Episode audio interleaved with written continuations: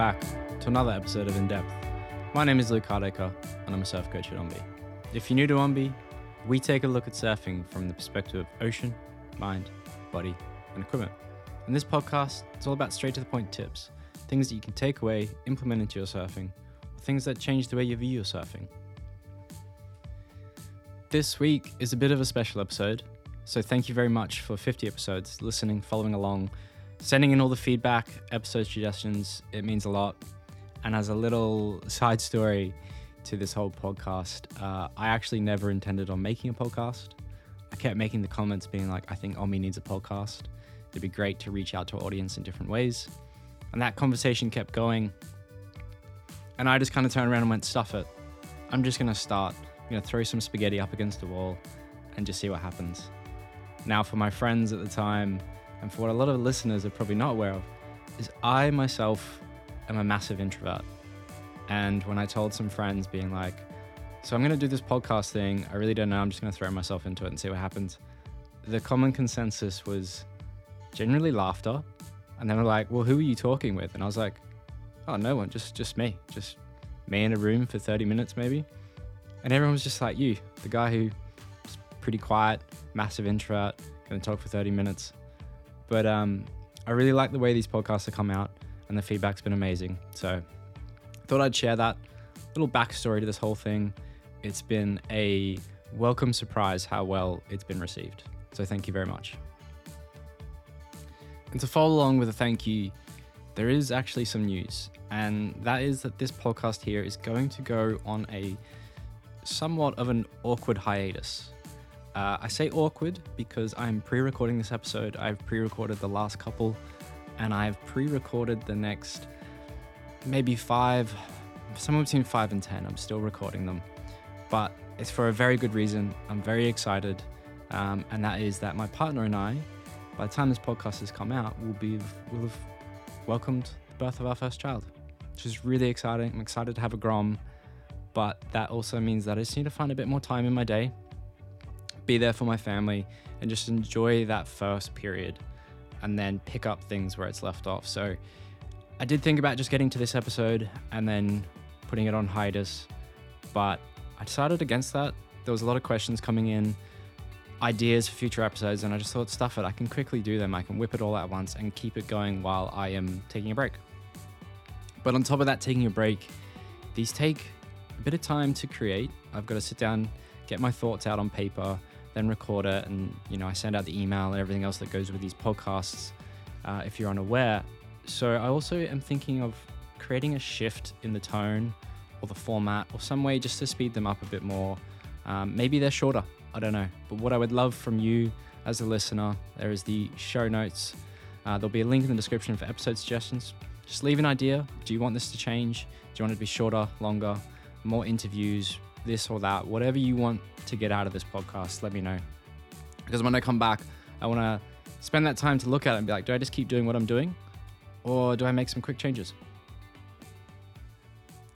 So, this week's episode is a really exciting topic for me. It's probably the one that I am the most excited to present. And not because you've already seen the title and you know that it's what I wish I knew when I was younger, but it's the whole concept of that. And that kind of pulls back the whole concept of this whole podcast. So it's kind of wrapping that up all into one little bite sized chunk. But, anyways, let's dive into this.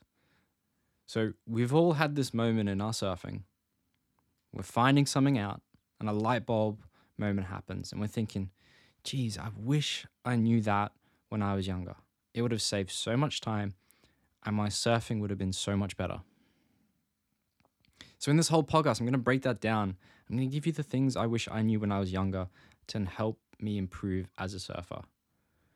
What you need to understand first is that this is what worked for me and how I developed as a surfer, and that may be different to you. What this is not is here's five quick hacks in your surfing that you wish you knew. This is more real talk, understanding that progression journey and trying to help yourself. So I could quite easily say, like, go back and listen to all these previous episodes. And that's what I wish I knew earlier. And that's kind of not it at all. It's partly true, but knowing all those things in the same depth as I do now would have been useful, but it's not what I wish I knew when I was younger.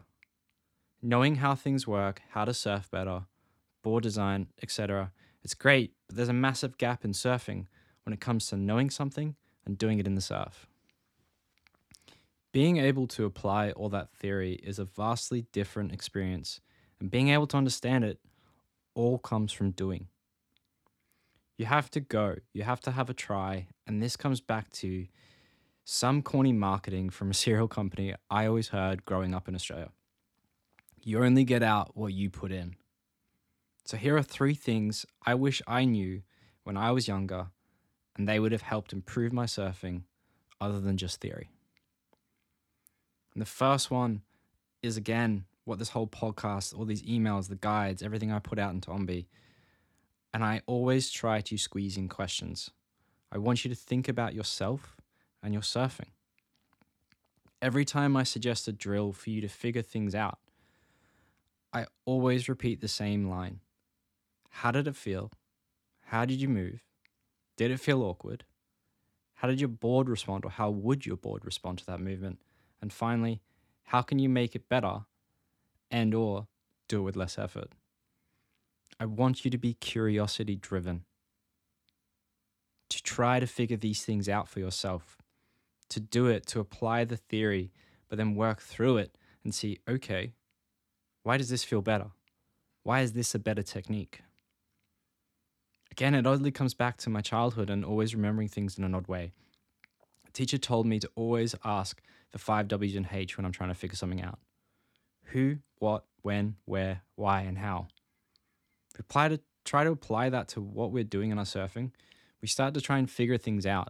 We're putting the pieces of the puzzle back together. We don't want to be a parrot and just regurgitate things we've been told. We want to apply it and know for a fact this feels better. This is how we can move with more efficiency and make our surfing better.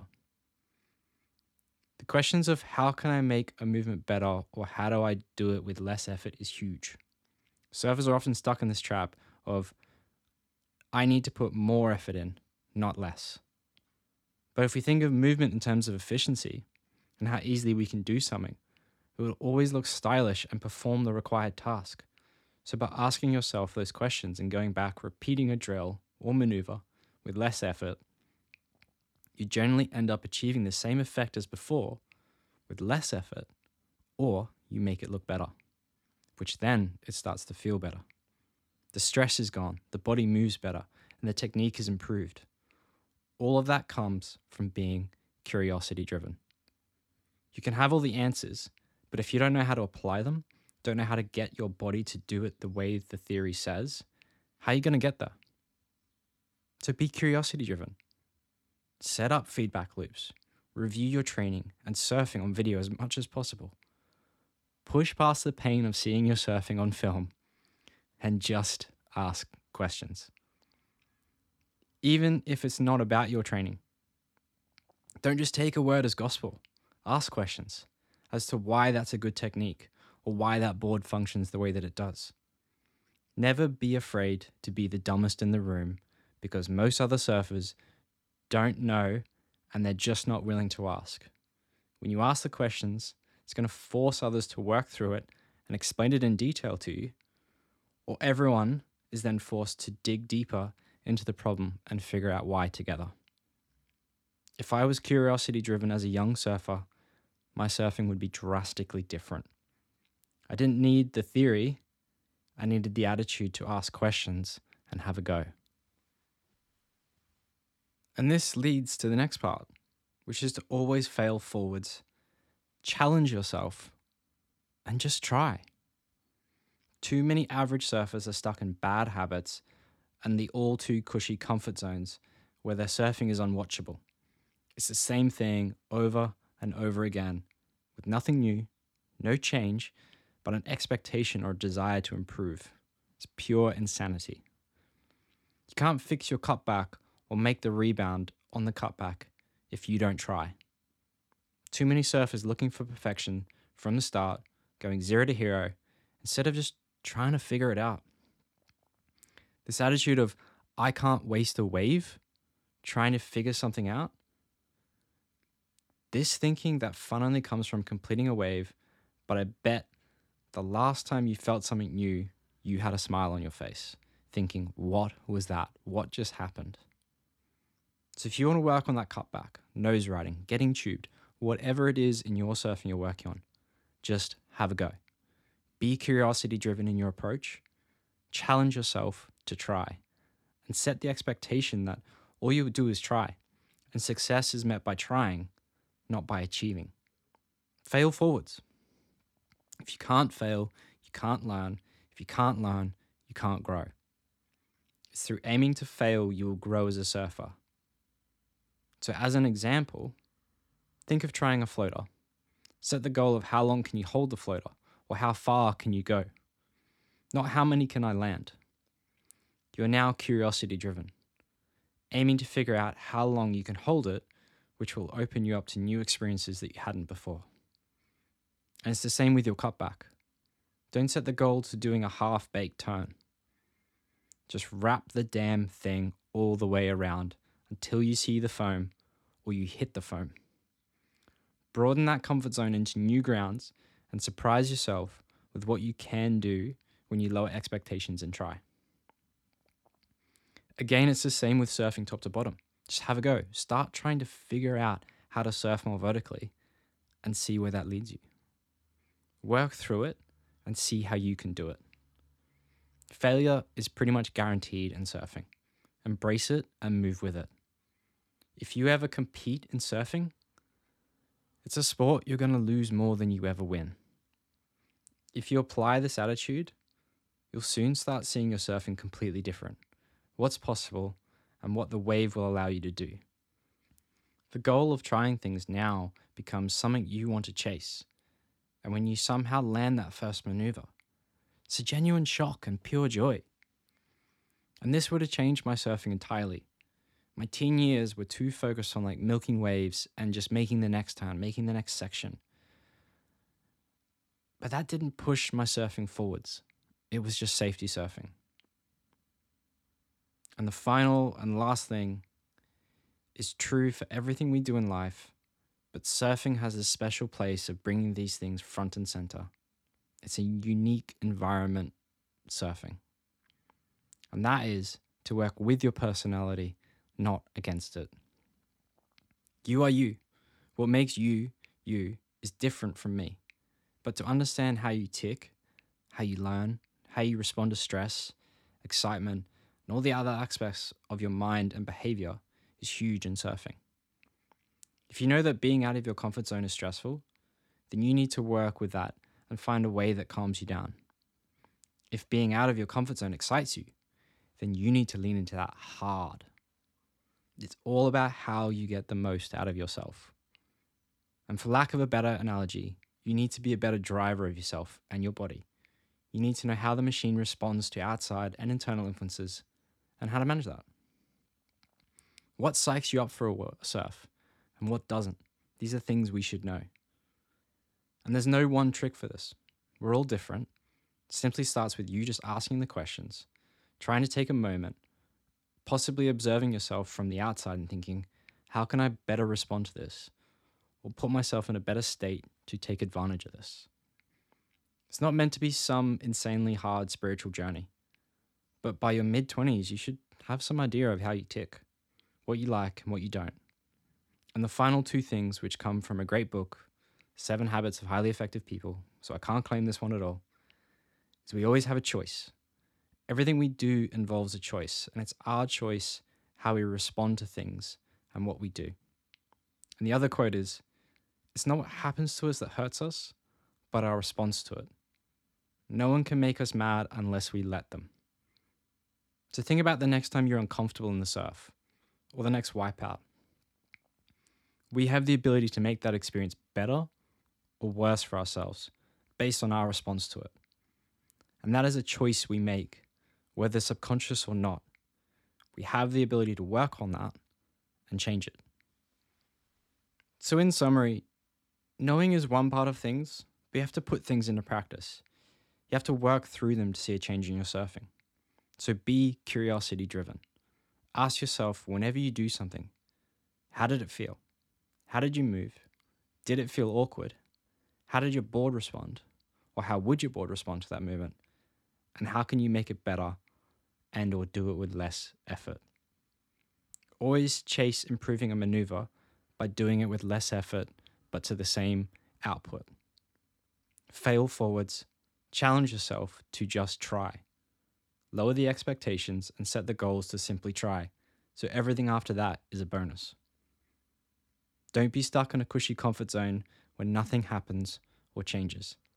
Try new things and surprise yourself with what you're capable of when you try and accept failure. Finally, work with yourself and not against it.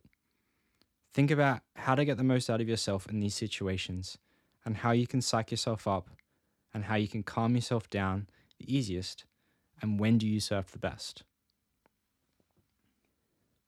If I had applied this attitude when I was younger, I have no doubt I would be a different surfer. But we can't live in the past. We have the present, and you can start now. And if you'd like to improve your surfing, you can start a free trial at ombe.co. You can start our intermediate 12 week pathway or our beginner 6 week pathway, as well as all of our fun foundations and maneuver series. So, was this episode? Is this what you expected? Did you think this is what I was going to say when I was going to say this is what I wish I knew when I was younger? Is it different to your expectations? Or were you hoping for a bunch of quick surf hacks, how to get the most out of your cutback, this or that? Do you already apply this attitude and love it? Or are you kind of sitting on the fence about it? And we're back here again. How I started this podcast. Always asking questions to get you thinking.